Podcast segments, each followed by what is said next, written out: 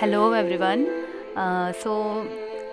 This is Purnima here and एक poetry है जो मैंने खुद को जानने के लिए लिखी थी एंड बट शायद मुझे ऐसा लगता है कि आप लोग भी इससे रिलेट कर पाएंगे और तो आइए सुनते हैं कि पोइट्री का टाइटल है कि कौन हो तुम। कौन हो तुम, आईना हो, शीशा हो या पत्थर हो, कौन हो तुम। खुद पर विचार किया क्या कभी कि कब से हो, क्यों हो, कैसे हो, किसके लिए हो, कितने ज़रूरी हो, कितने आवश्यक हो या फिर अनावश्यक से ही हो तुम, कौन हो तुम। गौर किया कभी तुमने इस बात पर भी कि क्या कर रहे हो, क्यों कर रहे हो और जो कर रहे हो उससे कुछ हासिल होना भी है या सब श्रम व्यर्थ में ही चले जाना है। अमल किया करो, खुद के लिए थोड़ा वक्त निकाला करो, जानने की कोशिश किया करो कि कौन हो तुम।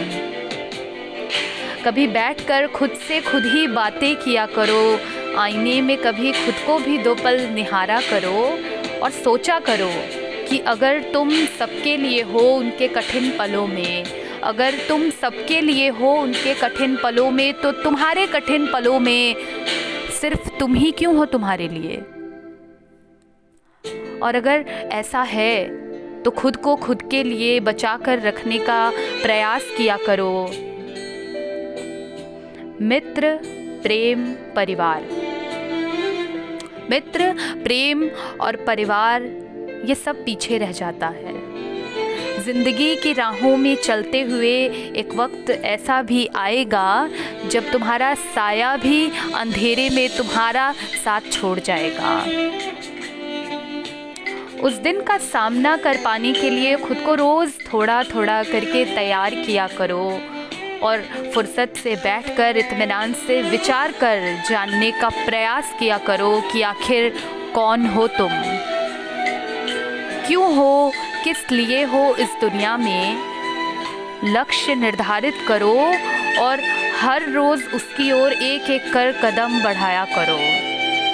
तूफानों में फंसी अपनी कश्ती को खुद ही पार लगाने के इंतज़ाम किया करो।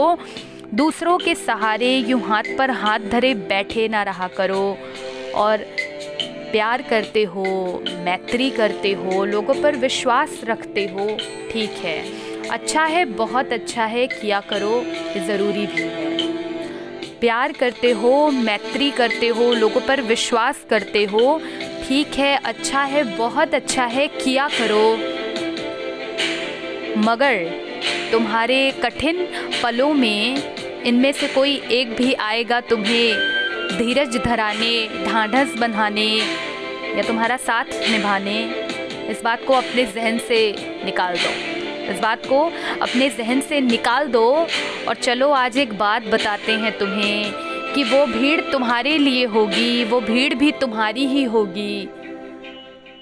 जब तुम मंजिल तक पहुंच जाओगे या मंजिल तक पहुंचकर डगमगा जाओगे, मगर उस भीड़ का एक भी चेहरा तुम्हारा दर्द या तुम्हारी खुशी बांटने नहीं आया होगा, या तो कोई तुम पर हंसने आया होगा और या कोई तुम्हें अपना बताकर महफिल लूटने आया होगा। तो इसलिए आज से, अभी से इस बात की ओर अपना कदम बढ़ाओ और अपने लिए समय निकालो और खुद को जानने का प्रयास करो कि कौन हो तुम, आखिर कौन हो तुम।